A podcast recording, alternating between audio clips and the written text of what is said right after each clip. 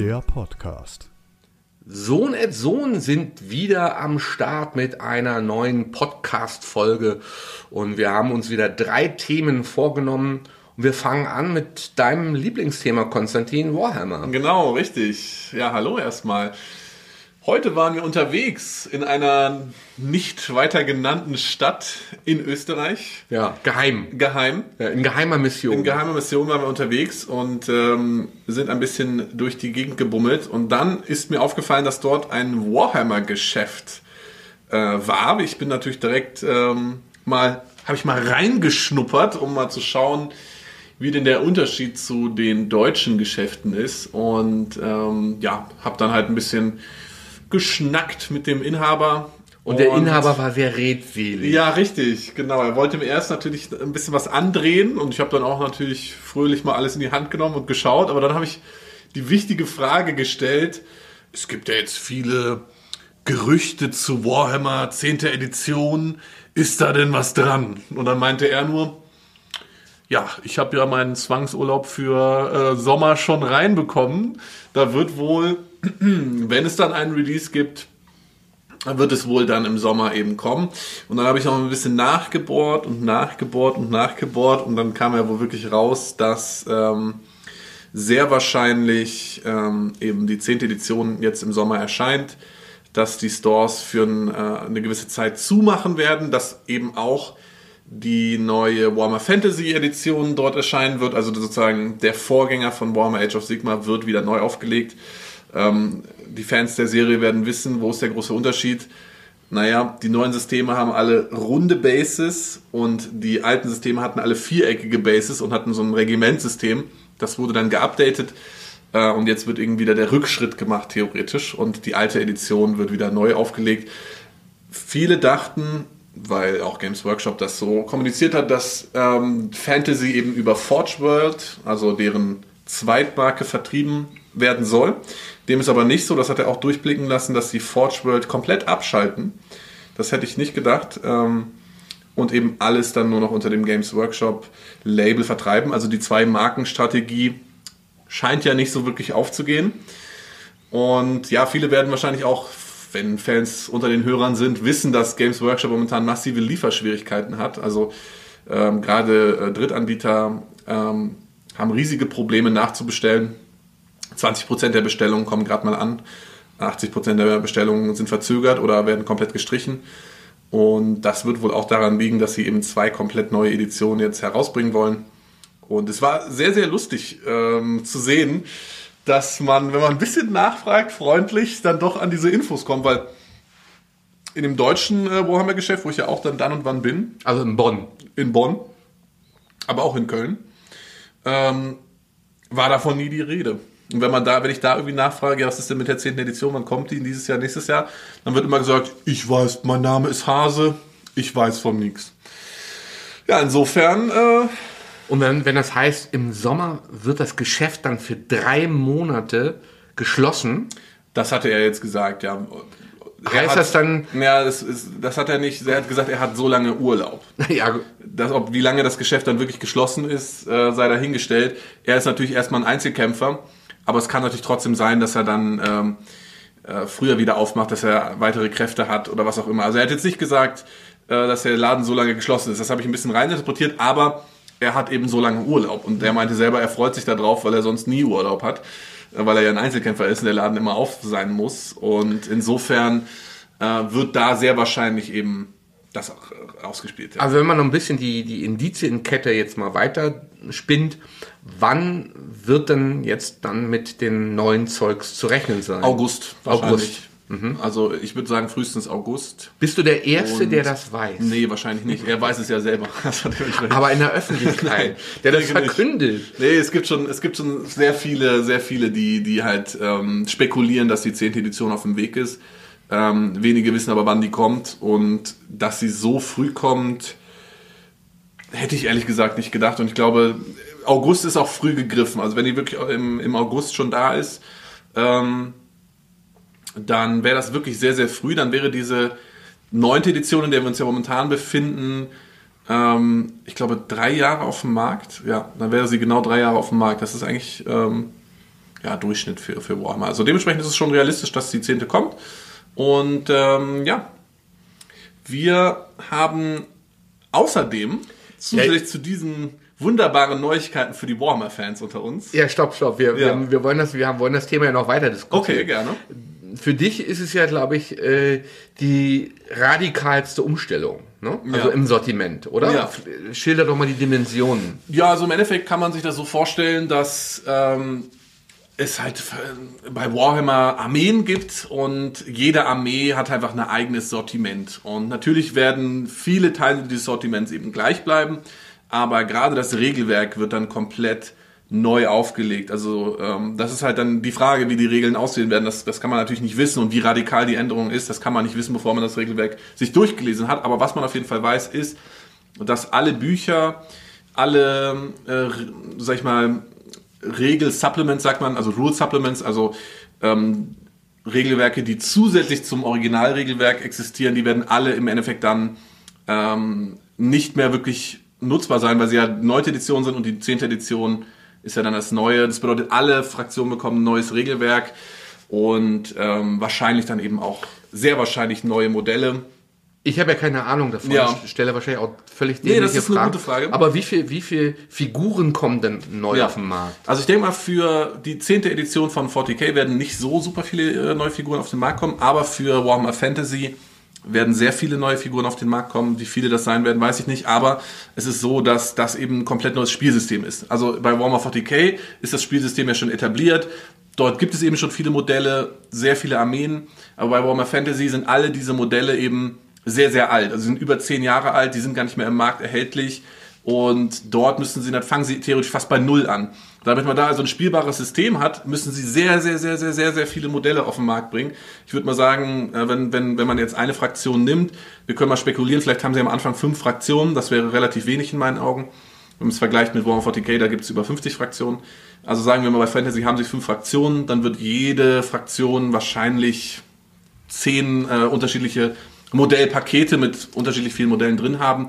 Wenn man das also hochrechnet, werden wahrscheinlich um die 50 neuen Boxen äh, dann verfügbar sein. Ich würde wahrscheinlich sogar tippen, noch mehr. Ähm, also sehr, sehr, sehr, sehr groß. Plus die ganzen Regelwerke, plus ähm, neues Gelände, ähm, neue Brett, äh, neu- neu- neue ja, Boards, auf denen, auf denen dann gespielt wird und so weiter und so fort. 50? Ja, Was kostet denn eins? Äh, unterschiedlich von 20 bis 100 Euro, je Okay. nachdem, was da drin ist. Aber 50 Sets Ja, 50 dann neu Cent, auf dem Markt. Würde ich sagen, ja. Ja. Wir haben ja gerade in dem Geschäft einige Sets gesehen. Genau. Ja. Und davon dann gibt's 50 neue. Ja, richtig. Also 50 Boxen sozusagen. Was dann in den Boxen drin ist, ist immer ganz, ganz unterschiedlich. Ähm, aber ich würde tippen, dass wenn, man muss es so sich überlegen, ähm, Warhammer 40k ist ja auch eine, eine, ähm, eine Marke, die sehr, sehr lange schon existiert und immer mal wieder so ein bisschen geupdatet wird. Hier kommt mal ein neues Modell raus, da kommt mal ein neues Modell raus. Aber das können sie ja bei Fantasy nicht machen, weil momentan existiert einfach nichts mit viereckigen Bases. Viereckige Bases gibt es nicht bei Warhammer 40k. Das bedeutet, damit überhaupt man gegeneinander spielen kann und nicht nur zwei Fraktionen da sind, ne? also zum Beispiel gibt es die Orks und die Menschen, und es wäre ein bisschen langweilig, wenn immer nur Orks und Menschen gegeneinander spielen. Das bedeutet, sie müssen auf jeden Fall mehrere Fraktionen rausbringen. Und jede Fraktion braucht ja auch eine gewisse Auswahl. Es kann nicht nur sein, dass die Menschen haben nur Schwertkämpfer und die Orks haben halt nur die Orks mit der Axt. Das geht ja nicht. Ne? Sprich, da muss dann schon ein bisschen Substanz da sein. Und wenn sie das eben nur so, sag ich mal, jetzt nicht auf einen Schlag, ähm, äh, sag ich mal, rausbringen würden, dann ist, ist das ein nicht spielbares System. Sprich, sie müssen da wirklich auf einen Schlag ähm, da viele Sets raushauen, damit das überhaupt Leute kaufen und damit spielen können. Ne? Und dementsprechend wird das auch so sein, dass er dann sagt, er muss den Laden äh, eine gewisse Zeit lang zumachen und hat drei Monate da Zwangsurlaub bekommen, wo er sich natürlich drüber gefreut hat. Ähm, dann ist das schon ein Indiz dafür, dass da ähm, eine große Umstrukturierung passieren wird. Und ich bin mal gespannt, wie das in, äh, in Bonn sein wird. Ich werde jetzt die nächsten Tage mal dahin gehen und mal dort auch ein bisschen nach, nachschnorcheln, Genau, ob da ein bisschen löchern, ähm, wie es da eben aussieht und ähm, ob da eben auch der Laden zugemacht wird für eine gewisse Zeit. Und ähm, ja. Aber, aber für August, September würde ja sprechen, dass es so eine klassische Apple-Zeit ist, ne? Ja. Für neue Produkte. Genau. Das ist ja so der klassische Apple-Weg. Für das Weihnachtsgeschäft werden dann immer die neuen iPhones und Richtig. iPads Ja. und, und iMacs äh, dann doch eher ja. im September präsentiert. Um dann nachher schön ins, ins Weihnachtsgeschäft Genau. reinzukommen. Ja, das wird, ja, Games Workshop macht, macht das traditionell immer so, dass sie eher im Sommer viele einzelne Sets rausbringen und dann zu Weihnachten diese Sets eben in eine große Box hauen und da eben das rabattieren. Ne, Also sie, sie gucken dann, welche Sets haben sich nicht so gut verkauft und die werden dann eben rabattiert zu Weihnachten angeboten. Das macht Games Workshop schon immer traditionell so. Dementsprechend, ähm, also ich halte das schon für sehr, sehr wahrscheinlich, was er gesagt hat, dass es eben gegen August ähm, losgehen wird und dass eben auch wirklich viel auf einen Schlag kommen wird. Das wird natürlich die Warmer-Fans freuen, aber ich glaube, die Preise, gerade bei Fantasy, die werden sich, also die werden gesalzen sein, weil ähm, Warmer jetzt auch vor kurzem ja eine Preiserhöhung hatte. Ich glaube etwa 10, 10% Preiserhöhung, was natürlich sehr, sehr viel ist. Und da wird natürlich, wird sich Fantasy auch dran orientieren. Ähm, also bin ich mal wirklich gespannt, wie das ge- weitergehen wird. Was bedeutet denn das für dein Geschäft? Ähm, Ja. Fürs, fürs Airbrushen, fürs On-Demand-Herstellen von Figuren. Mhm. Darauf bist du ja spezialisiert. Du hast ja dann eine hohe Kunst entwickelt, die ganzen Sachen dann Ja, schnell. zu genau. veredeln. Ja, für mich würde das natürlich erstmal bedeuten, ähm, dass jetzt eben eine neue Base Art reinkommt. Äh, sprich, das ist noch ein weiteres Spielsystem. Und ich glaube, für mich wird es keinen Sinn machen, da einzusteigen. Also ich glaube, Fantasy, je nachdem wie das aussehen wird, äh, glaube ich, werde ich nicht bedienen am Anfang. Ähm, und das würde wahrscheinlich dann eher bedeuten, dass weniger Leute Age of Sigma und 40k Miniaturen kaufen. Gut, 40k ist natürlich ein ganz anderes System. Ich denke mal, das wird weiterhin gut laufen. Aber Age of Sigma ist eben das Gegenteil zu Fantasy. Ne? Es gibt halt eher so diese Zukunft, das Zukunftsszenario. 40.000, dementsprechend im Jahr 40.000 findet das statt. Das wird, glaube ich, weiterhin sehr, sehr gut laufen. Aber ich glaube eben, dass dieses Age of Sigma, das Fantasy, ähm, na, Konkurrenz machen würde, dass das vielleicht ein bisschen schlechter läuft. Und momentan läuft es auch nicht so, so gut wie 40k. Das wird dann wahrscheinlich noch schlechter laufen. Ähm, aber an sich freue ich mich sehr über Fantasy, weil es eben auch die Edition ist, mit der ich groß geworden bin, die, die Miniaturen, die, mit denen ich groß geworden bin. Und ich bin einfach gespannt, wie die aussehen werden. Und natürlich guckt man sich die dann an und ich habe da so einen Blick drauf und schaue, kann ich die bemalen? Ähm, Traue ich mir das zu? Traue ich mir das nicht zu? Kann ich die auch so bemalen, dass es sich überhaupt lohnt, die zu verkaufen? Das ist natürlich immer die Frage. Momentan bin ich ja auch noch ein bisschen am, am, am Lernen. Gerade gibt es so, so Elfen zum Beispiel, die sehr, sehr fein sind. Ne? Die sind sehr klein, die haben einen Bogen, der ist sehr zerbrechlich. Und das ist schwierig zu bemalen. Es gibt aber auch natürlich diese ein bisschen rougheren äh, Miniaturen, wie zum Beispiel ein Untoter oder ein Zombie. Da kann man natürlich ein bisschen mehr Fehler sich erlauben. Da, ne, wenn dann ein bisschen rot äh, am Arm ist, ja, ist es halt Blut, dann machst, ne, dann, dann kann man damit arbeiten. Und, und so äh, werde ich das natürlich auch einordnen und sagen, okay, vielleicht gibt es da Miniaturen, die sehr, sehr beliebt sind. Ähm, aber an sich, momentan mein Modell ist ja auch, dass ich gebrauchte Miniaturen bei eBay kaufe, die dann äh, in Alkohol löse, komplett reinige und dann von null auf nochmal bemale und dann halt zu einem etwas teureren Preis verkaufe. Das wird bei Fantasy natürlich nicht möglich sein, weil alle Leute kaufen neue Produkte und werden die nicht direkt verkaufen wollen. Ne? Gibt es eigentlich einen Auftrieb von, äh, für Warhammer generell als Brettspiel, weil Online-Games zurzeit wirklich in so einer Talsohle hängen? Ob das äh, zusammenhängt, weiß ich nicht. Äh, Es gibt auf jeden Fall einen riesigen Auftrieb für Warhammer. Also die haben ihren Umsatz massiv gesteigert. Äh, Warhammer wird sehr, sehr beliebt. Und ich glaube, das liegt einfach vor allen Dingen daran, dass es eben Spaß macht, ähm, was Nachhaltiges zu erschaffen und nicht ähm, ein digitales Spiel zu spielen, wo dann, sag ich mal, der Sieg einfach immer verpufft. Ne? Also wenn ich mir da irgendwie ähm, eine Miniatur hinstelle, sei es der Zombie oder sei es der Dämon oder was auch immer, und ich gucke mir den an und ich habe ihn schön bemalt und ich freue mich darüber. Und selbst wenn ich ihn dann verkaufe, ist das was haptisches und ich glaube, das ist vor allem der Reiz von Warhammer. Natürlich kommt dann ähm, hinzu, was du gerade gesagt hast, dass Online-Games äh, einfach sehr, sehr lieblos ähm, gehandhabt werden und einfach überteuert sind. Das wird dem das Ganze noch befeuern. Man muss aber leider natürlich dazu sagen, dass Games Workshop selber auch Spiele herausbringt, die eben unter dieser gleichen, unter diesem gleichen Problem leiden. Ähm, und dementsprechend ähm, sind sie Teil des Problems, auf jeden Fall.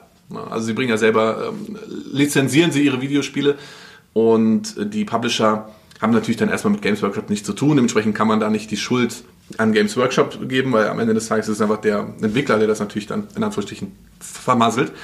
Ähm, aber ich glaube, ja, das äh, gerade so die jüngere Generation ähm, das schon sehr, sehr feiert und da auch groß einsteigt. Bei Online-Games werden ja die japanischen Anbieter so ein bisschen unterschätzt. Ja. Ja, also von den, ja, von den westlichen Entwicklern. Also ich denke mal von den Gamern selber nicht. Ich glaube mal, die, die Gamer, ähm, die schätzen auf jeden Fall die Japaner und ich glaube eher, dass die, die westlichen Entwickler oft äh, die Japaner eben unterschätzen ähm, und sich da keine Beispiele dran nehmen. Gut, es gibt natürlich auch schwarze Schafe bei den Japanern auf jeden Fall, aber ein Beispiel, Elden Ring, ähm, sehr, sehr beliebtes Spiel, wurde ja ein bisschen zerrissen von westlichen Entwicklern, weil es halt so untypisch ist, weil es eben nicht diese klassischen Elemente wie die Karte auf dem Bildschirm hatte oder wie ähm, ein Questlog, der dir immer sagt, du bist hier und du musst jetzt nochmal drei Erz sammeln und du musst vier Bäume fällen oder sowas äh, und dein nächster Schritt ist das und das. Das gibt es alles bei Elden Ring nicht, sondern also, du wirst einfach in so eine Welt gelassen und du musst es selber herausfinden. Und dieses, den Spieler nicht die ganze Zeit an die Hand nehmen und sagen, hier, komm mal hier lang, was ja auch das, nervig ist. Was ja auch nervig ist und was einem total die Freiheit nimmt. So sind aber alle westlichen Spiele aufgebaut. Jedes einzelne westliche Spiel ist so aufgebaut und ähm, in, in, den, in den Gedanken der Entwickler ist das gutes Game Design. Und die ähm, Japaner zeigen zum Glück, dass es auch anders geht und dass gutes Game Design eben auch ein Game Design ist, was dir eben nicht auffällt. Was, was dir nicht ähm, die ganze Zeit ins Gesicht springt und sagt, hier, hier lang geht's, ich bin ein Spiel, hallo, äh, ne?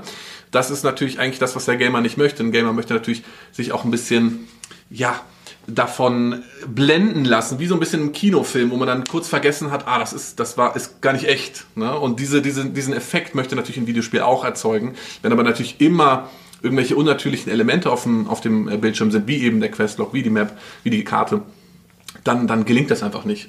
Die Japaner zeigen, es geht anders. Es gibt natürlich auch den einen oder anderen westlichen, vielleicht, der das, der das auch kann. Mir würde aber leider keiner einfallen. Aber wenn man jetzt mal in die vergangenen Monate schaut, so ein richtiger Scoop gelingt ja den westlichen Publishern nicht mehr. Ja, das, das kann man leider auch nicht so sagen, weil die Gamer sehr, sehr ausgehungert sind. Die Gamer spielen natürlich die Spiele innerhalb von wenigen Tagen durch und so ähm, warten sie dann immer aufs nächste Spiel. Und ich glaube, viele Gamer, die haben einfach kein Qualitätsbewusstsein. Und dementsprechend gibt es doch auch noch westliche erfolgreiche Spiele. Aber was du sagst, ist dennoch richtig, denn so dieses, ähm, ja, der Scoop, den du, den du sagst, also ein Spiel, was wirklich alles überragt und was, was wirklich, ähm, ja, total dominant ist, äh, wie World of Warcraft, wie League of Legends, sowas gelingt den westlichen äh, Herstellern auf jeden Fall nicht. Aber muss natürlich nicht fairerweise dazu auch sagen, es gelingt aber den Japanern auch nicht. Also Elden Ring ist zwar ein riesiges Spiel, es ist ein riesiger Erfolg gewesen, es ist ein Underdog auf jeden Fall, es probiert neue Dinge, aber es ist auf jeden Fall nicht, nicht so groß wie, wie World of Warcraft und es ist auch nicht so groß wie League of Legends.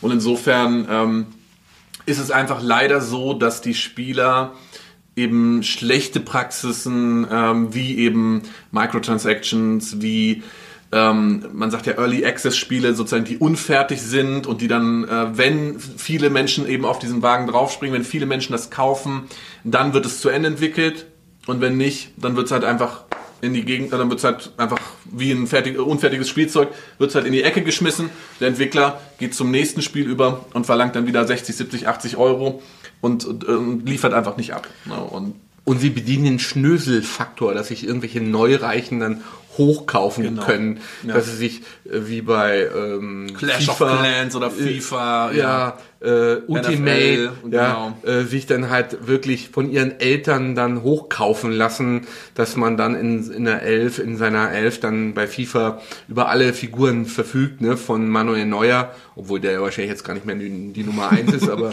von nee. Messi bis Ronaldo, ja. Ja, Ronaldo auch nicht mehr, aber so dass die Besten vom Besten dann auflaufen ja. lässt und das bekommt man ja bei ähm, FIFA Ultimate ja nur wirklich, wenn man dauerhafter am Ball bleibt. Und aber Euros irgendwelche neureichen Kacker, die können die dann geben einfach 10.000 Euro aus und haben dann alles ja. im Sack. Oder ja.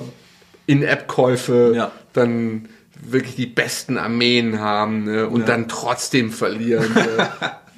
Ja, natürlich, genau. Ja, dieser Markt wird natürlich massiv bedient und ähm, alle Spiele werden so entwickelt, dass halt äh, diese Neureichen da so viel Geld mhm. ausgeben können wie möglich. In meinen Augen ist es aber auch. Es auch neureiche Chinesen und so. Ja, ne? also, mhm. ja auf jeden Fall. Klar. Ja. Ja, so. Oder Russen. Ja, ja. Dann spielst du gegen so einen Russen und dann dachte ich, scheiße, der hat da wieder Messi und den und den und den bei Ultimate oder so, ne? Macht auf dicke Hose, ja. Auf jeden Fall. Klar, aber auch die Deutschen, die Amerikaner sind alle da. Also nicht alle, aber es, es, gibt natürlich immer so die einen oder anderen, die da völlig reinbuttern äh, und wirklich tausende Euros ausgeben, die aber gar nicht merken, dass das eigentlich das Spiel ruiniert. Total. Ähm, und, und vor allen Dingen auch den Markt einfach massiv ruiniert. Und in meinen Augen sollte solche, solche Praxisen sollten gar nicht erst unterstützt werden. Also ich gucke da mittlerweile auch sehr genau drauf, bevor ich ein Spiel kaufe, ob das eben diese, diese Systeme drin hat. Und sobald das das drin hat, äh, bin ich da weg vom Fenster. Äh, und auch Entwickler, die, die immer und immer bewiesen haben, immer und immer wieder bewiesen haben, dass sie eben einfach nicht im Interesse der Spieler handeln, die darf man nicht mehr unterstützen, unter anderem EA, unter anderem Blizzard. Da muss man einfach dann auch äh, die Zähne zusammenbeißen und äh, die Finger weglassen. Einfach um ähm, selber ein Statement zu setzen und man kann es halt nicht von anderen Leuten erwarten, dass anderes machen, man muss es dann eben selber machen. Ne? Gut, da haben wir jetzt neben Warhammer einfach noch eine zweite äh, Themenkiste genau. aufgemacht. Jetzt kommen wir zur dritten. Ähm, das Thema künstliche Intelligenz. Alle reden ja von Munde. KI. Die wenigsten haben wirklich eine Peilung davon. Ja. Ähm, der Spiegel, naja, die neue wir jetzt vielleicht ja. auch zur letzteren Kategorie. Ja. Der Schwätzer. Äh, jedenfalls die, die diese Geschichte gemacht haben. Die Titelgeschichte lautet äh, beim Spiegel Künstliche Intelligenz, die neue Weltmacht. Wie ChatGPT und Co. unser Leben verändern. So, und dann lese ich jetzt mal ein bisschen ausführlicher den Start dieser Story vor. Gerne. dann der sagt dann alles.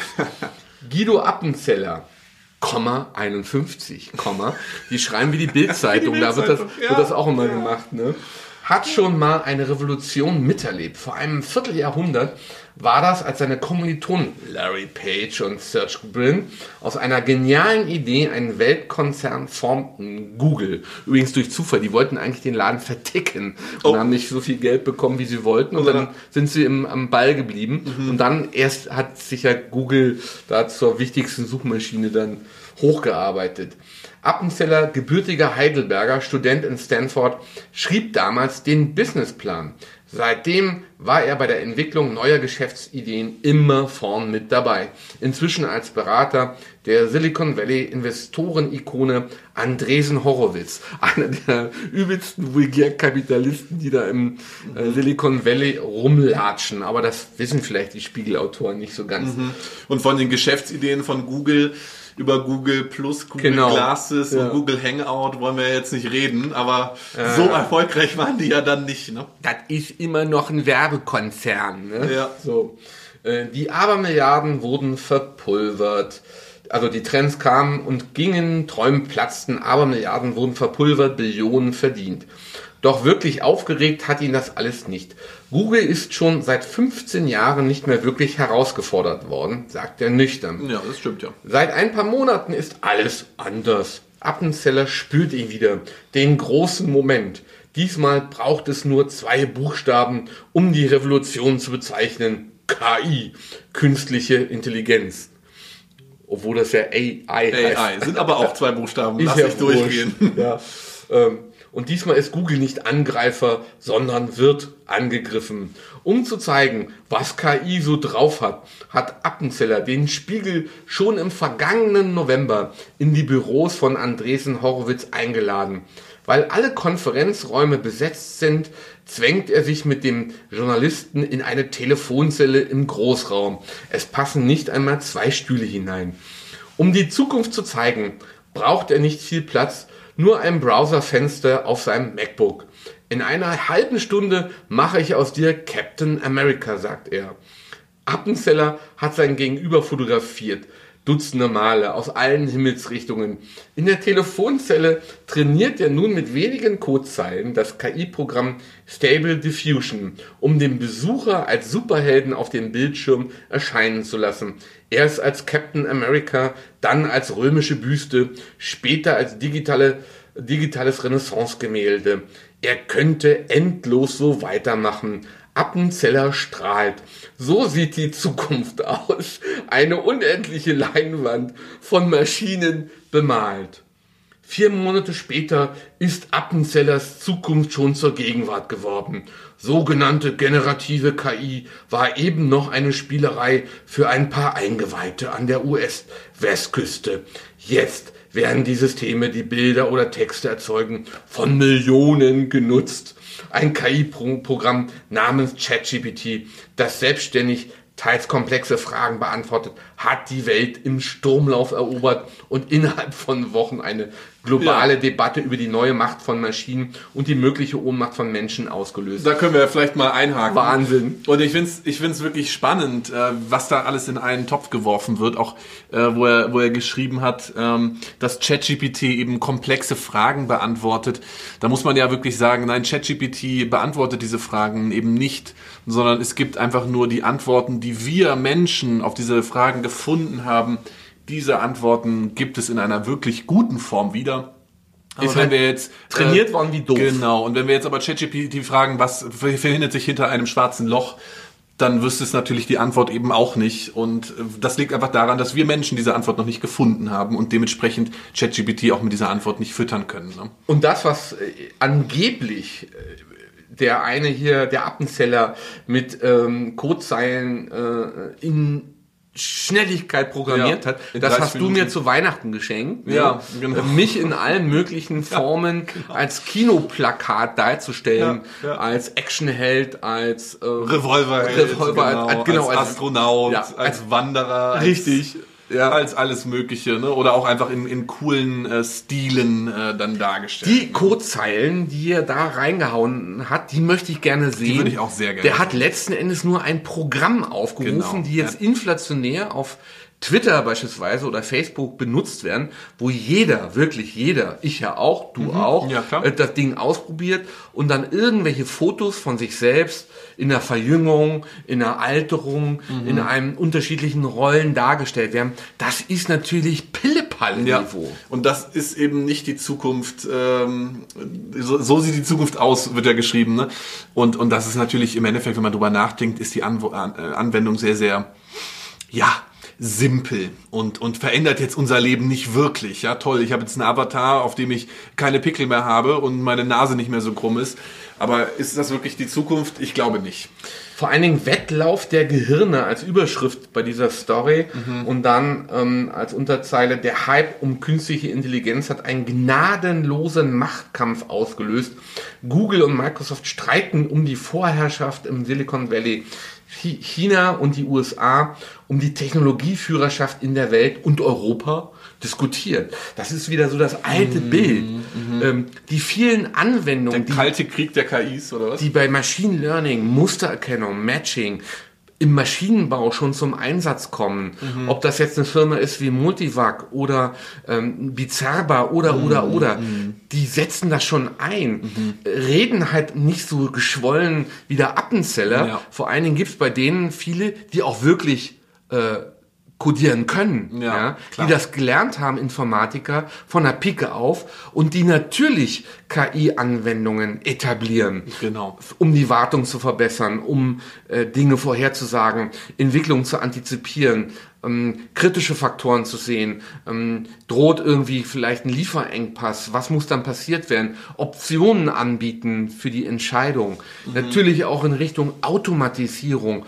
Robotik, das, das, das gehört ja dazu. Mhm. Und Professor Walzer hat gesagt, ja, ChatGPT ist so ein erster Schritt ja. von der Suchmaschine zur Antwortmaschine, äh, vom, äh, ein erster Schritt in Richtung semantisches Web, mhm. ein erster Schritt, Chats auch wirklich zu nutzen mhm. für personalisierte Informationen. Mehr Leute ist es nicht genau. zurzeit. Ja. ja. Es ist auch sehr, sehr vergleichbar, finde ich, mit Google. Das Schöne daran ist halt, dass man sozusagen bei, äh, bei ChatGPT eine Frage formulieren kann, so wie ich sie auch im direkten Gespräch mit dir formulieren ja. würde. Das ist natürlich bei Google eben nicht so wirklich möglich. Ähm, und ich denke mal, wenn das irgendwie eine Einbindung mit Bing gibt und ähm, da Echtzeitdaten verwendet werden, ist das sicherlich eine, eine coole Anwendung. Ähm, in meinen Augen verändert das aber nicht die Welt, sondern das ist einfach nice to have. Genau. Und, und man muss dann auch immer mit dieser Vorherrschaft ähm, ein bisschen schauen. Ich meine, das heißt ja nicht umsonst Open AI. Jeder kann das ähm, in, in kaufen, jeder kann sich da einkaufen und diese diese Kapazitäten eben nutzen. OpenAI heißt übrigens nicht Open Source. Das hat ja nochmal Rafael Laguna de la Vera bei uns im Interview gesagt, beim Mittelstandstag, beim Zukunftstag Mittelstand mhm. äh, in, im, äh, in Berlin, in mhm. der Station. Ja. Und er sagte, ja, es, das darf man nicht vermischen. Nee, das darf man nicht ne? vermischen. Ja, ja, klar. Aber OpenAI heißt, ähm, dass, dass jeder sich da einkaufen kann. Genau. Also wenn ich meine eigene App programmieren möchte, wie zum Beispiel Lenser im App Store oder viele eben viele weitere, die basieren natürlich auf OpenAI und verwenden das.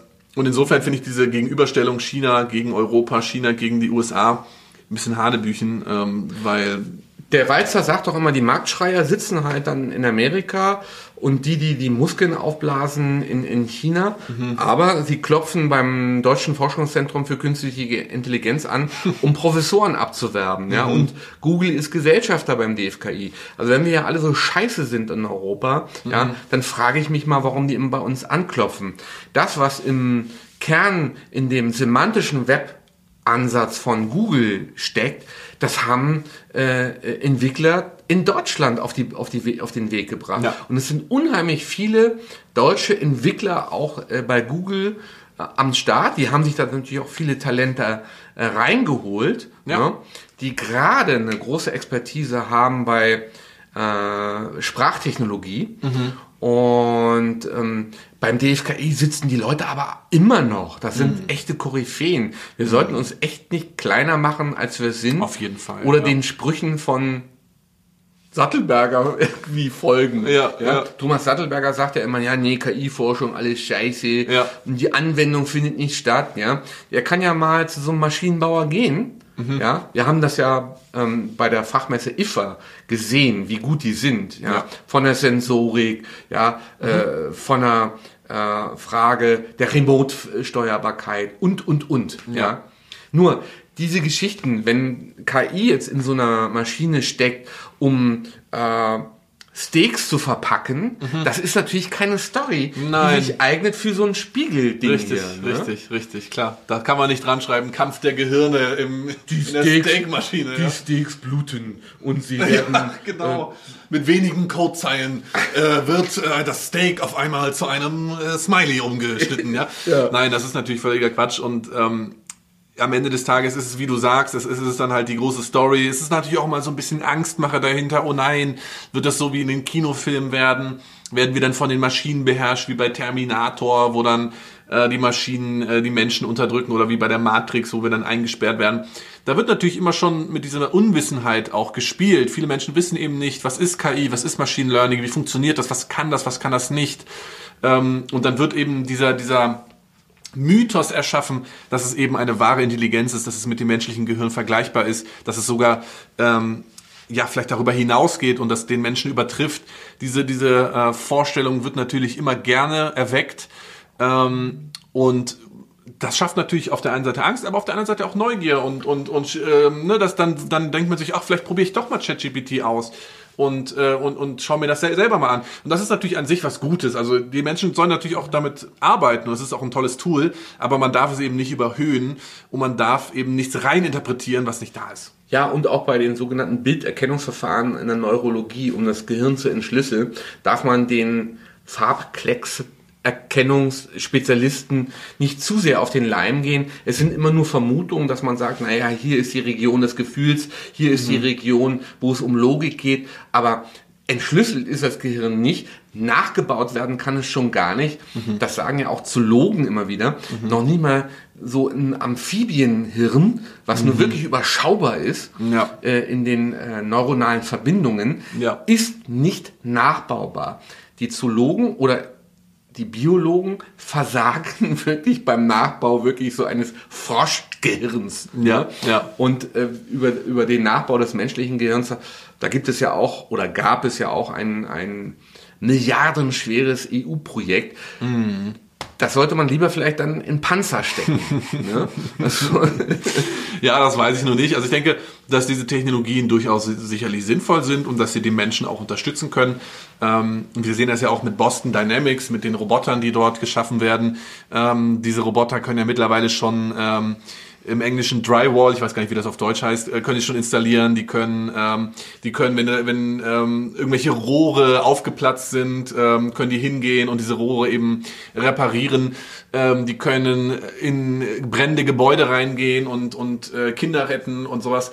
Und das sind natürlich tolle Anwendungen, aber man darf es halt einfach nicht verwechseln mit mit äh, Intelligenz, weil es aber scheitern teilweise bei simplen anderen Aufgaben, wenn es zum Beispiel um das Öffnen einer Tür geht oder so, ja. Ja, ja klar, weil äh, sie darauf trainiert werden. Da sind da gibt's ja legendäre Videos auf YouTube, wie ja. so äh, Roboter wirklich plump irgendwie umkippen ja, ne, ja, bei der Bewältigung von irgendeiner Aufgabe, die ein Fünfjähriger genau, schafft. Ne? Genau, richtig.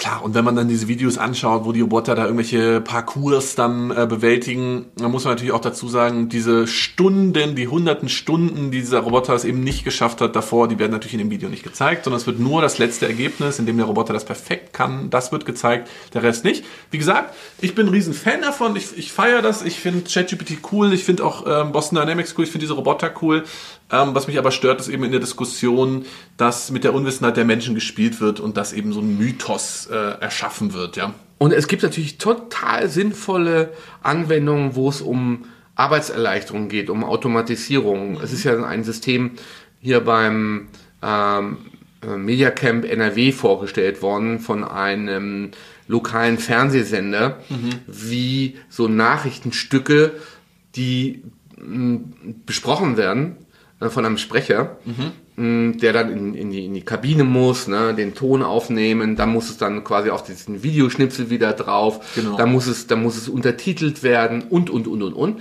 Und dieser Sender hat ähm, auch eine KI-Anwendung entwickelt, mhm. wo ähm, dann einfach nur noch die ähm, Untertitel reingegeben werden müssen ne? Mhm. und der, äh, das System spricht das selber drauf. Mhm. Ja, ähm, genau in der Reihenfolge, er drückt auf den Knopf, die Bild, ähm, also dieses Layout der Bildunterschriften ähm, wird von alleine ähm, und der Bauchbinden wird von alleine erstellt. Ähm, die Stimmen, die Stimmen äh, sprechen das selber und das sind jetzt nicht irgendwelche blöden Roboter Roboterstimmen, die immer so sprechen. Sondern sind richtig, da kannst du auswählen zwischen einem George Clooney oder sowas. Emma Gunsch, ne, der, ja. Ja, Wolfgang Schiffer. Wortspielradio. Hörspielchef des WDR. Ja, ne? ja, ja, so. Kernige Stimmen. Oder eben eine andere Stimme, mhm. die etwas heller ist. Also du kannst mhm. wählen.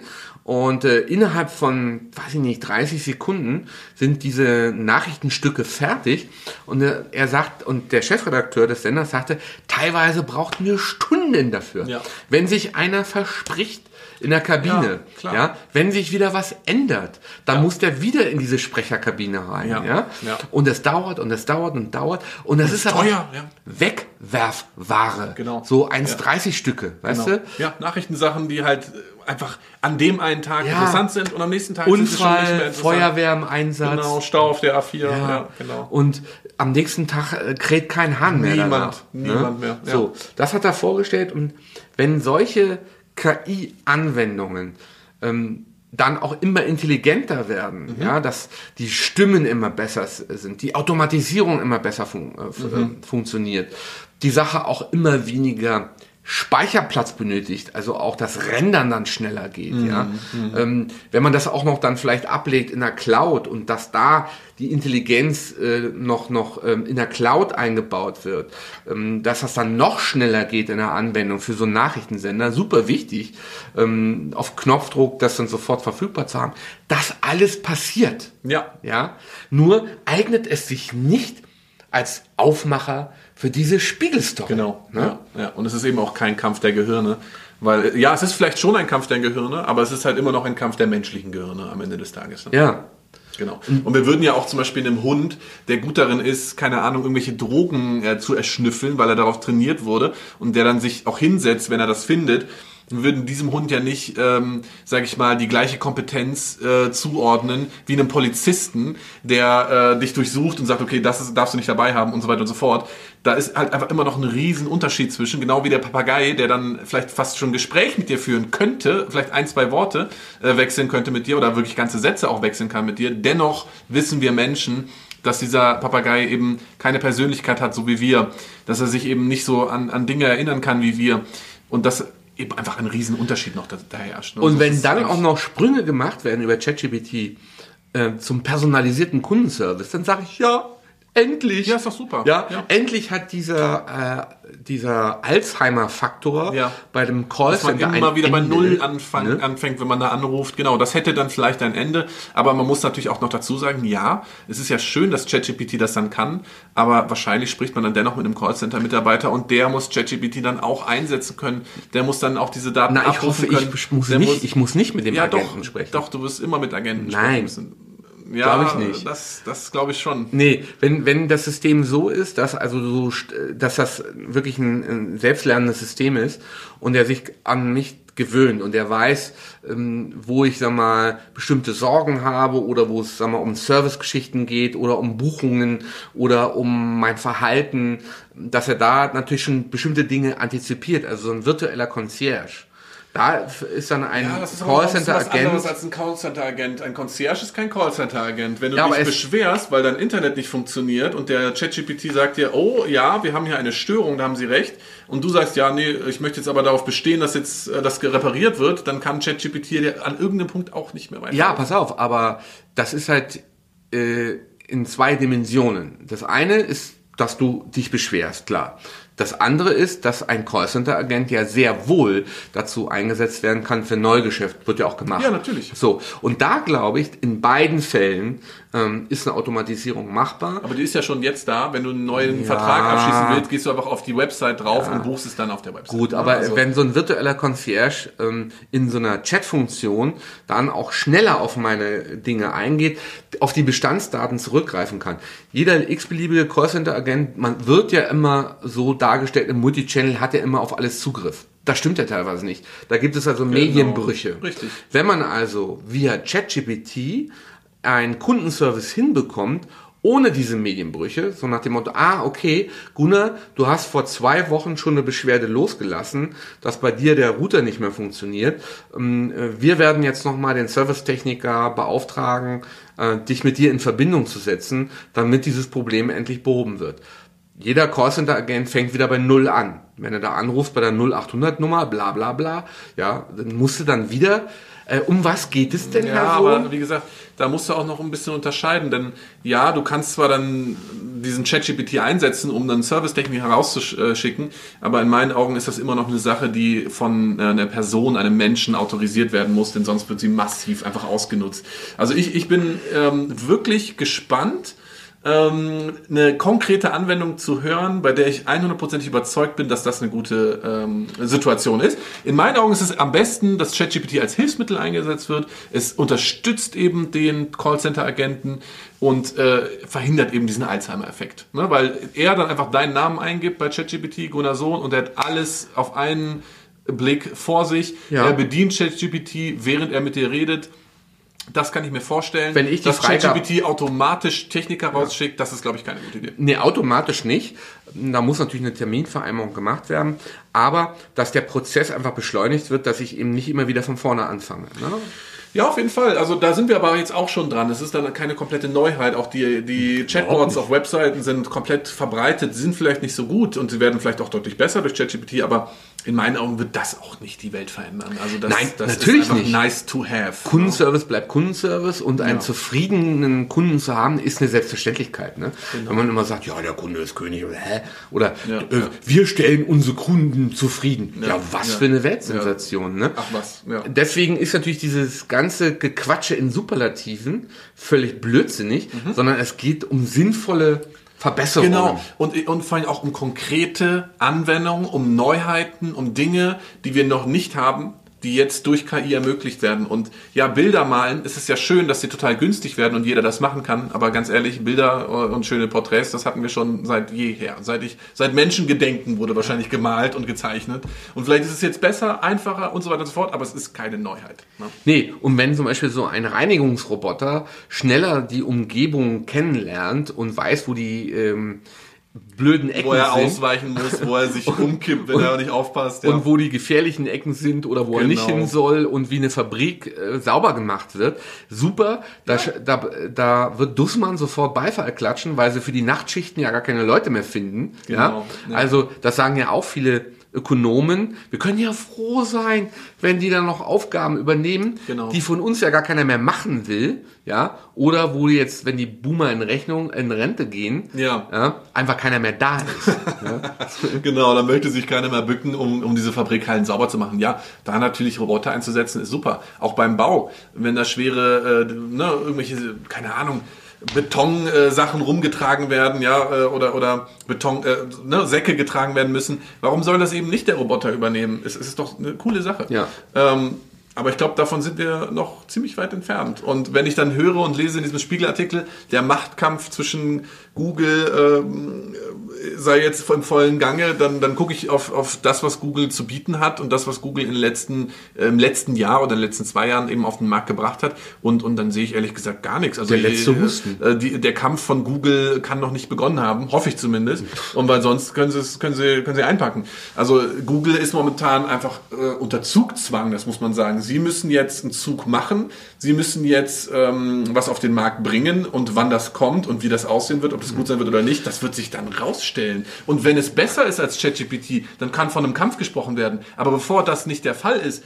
ähm, sehe ich da nichts. Nee, Also- es gibt ja eine interessante Auswertung des Zukunftsforschers ähm, Alexander Fink, der mal äh, durchgerechnet hat, dass, also zumindest bei den börsennotierten Unternehmen, alle 15 Jahre die Top 10 durchgewürfelt werden. Also Mhm. kaum einer, der jetzt unter den Top 10 ist, ist es Der dann noch in, ja, ja. Mhm. der großen, also ähm, die Google und Co. Ähm, Apple. ist Ja. dann in 15 Jahren noch unter den Ja, ähm, ja. äh, da ist Microsoft 10. eigentlich der Ausreißer. ne? Ähm, ja, Microsoft hat es jetzt ähm, nochmal geschafft. Und es sind dann höchstens immer von den zehn, sind es dann immer so ein, zwei, die noch überleben. Alle Aber dann im nächsten Jahr sind in den nächsten zehn Ja, Jahren sind alle. diese auch dann weg. alle komplett weg. Ja, und insofern wäre jetzt Google dran, ne? Und es gibt auch dazu eine ganz witzige Sache von oder Forschung von Dan Kahnemann, ein Verhalten, Verhaltensökonom, ein Psychologe. Und der hat auch dargestellt, es gibt irgend so ein Buch ähm, von Jim Collins oder wie der heißt, ähm, die Top 50 Unternehmen und äh, was sie ausmachte und so, ne? So, Das ist immer so die Patentrezeptliteratur, ne? Ja, ja. Sei so wie die Top 50, dann Genau, bist dann auch bist du auch du erfolgreich. erfolgreich. Und Genau, der sagte, schnelle Weg zum ja, Geld. Ne? irgendwie zehn Jahre nach dem Erscheinen des Buches, ne, war keiner mehr unter den Top 50, ja, Mhm. weil häufig es auch wirklich nur um Zufall, um Glück geht. Genau, wie bei Google. eben auch. Richtig. So, ja. Ja, und wir können uns momentan vielleicht keine Welt ohne Google vorstellen. Aber das heißt nicht, dass sie nicht existiert. Ne? In 15 Jahren bye bye Elon Musk. Genau. Und, und auch wenn wir YouTube anschauen, ähm, dann sehen wir ja jetzt, dass sie eben mit den Neuerungen, die sie bringen, auch nur nachahmen. Ne, Also YouTube war ja damals wirklich das, was es auch im Namen drin ist. YouTube, das war dein Tube, das war deine Ja. Röhre, Manfred, dein Fernseher, dein, deine Leinwand, die du bestehen durftest. Das war die Neuerung damals. Das war das Tolle an YouTube. Und das war auch eine Innovation. So ein bisschen wie bei MySpace, aber halt voll auf dieses Videoding äh, gesehen. Und dann kamen jetzt die Neuerungen, wie zum Beispiel YouTube Shorts. Aber das ist ja auch einfach nur eine Kopie ähm, von Lime, von TikTok und Co. Äh, sprich, da ist keine Neuerung eigentlich zu sehen, Nee. sondern sie springen einfach nur auf den Zug der anderen auf Genau. und machen dabei eigentlich ihr eigenes Geschäftsmodell, nämlich die eigentlichen Videos, äh, kaputt. Denn Ja. der Algorithmus befeuert die Shorts, die eigentlichen Videos, das, was YouTube Ja. speziell gemacht hat, das fällt hinten runter. Sprich, auch eine Welt ohne YouTube ist vorstellbar. Absolut. Und da geht jetzt das Motto, klatsch dieselben beschissenen Moves, die du auf TikTok Ja. Genau. gemacht hast, auch noch bei YouTube rein. Hey, welchen Song hörst du gerade? Hey, wie viel verdienst du? Hey, wie teuer ist dein äh, Apartment? Hey, kennst du schon drei Schritte, wie du dein iPhone optimieren kannst? Genau. Ja? Ja, ja. Genau, bleib mir weg damit. Ja. ja das ist übrigens der Tod von YouTube auch irgendwann. Das ist dann, das ist der, das, das ist im Endeffekt jetzt schon das Ende von YouTube, denn wenn wir die YouTube Shorts anschauen, dann muss man schon sagen, im Vergleich zu dem Traffic, den TikTok generiert, äh, pff, hängt YouTube dahinterher und. Aber es ist auch eine und, schöne äh, Botschaft. Ja. Äh, in 15 Jahren sind wir die ganzen Vulgärkapitalisten auch los. Elon Musk weg, Google weg, YouTube weg, Zuckerberg weg. Facebook weg, genau, ja. Ja. Ja, ist doch schön. Und dann, dann äh, ist wieder Platz für Neues. Ist Und wir super. sind immer noch da. Ja, und Ja? das gibt's dann immer Sohn noch. Zwar nicht auf YouTube, aber dann vielleicht auf TikTok.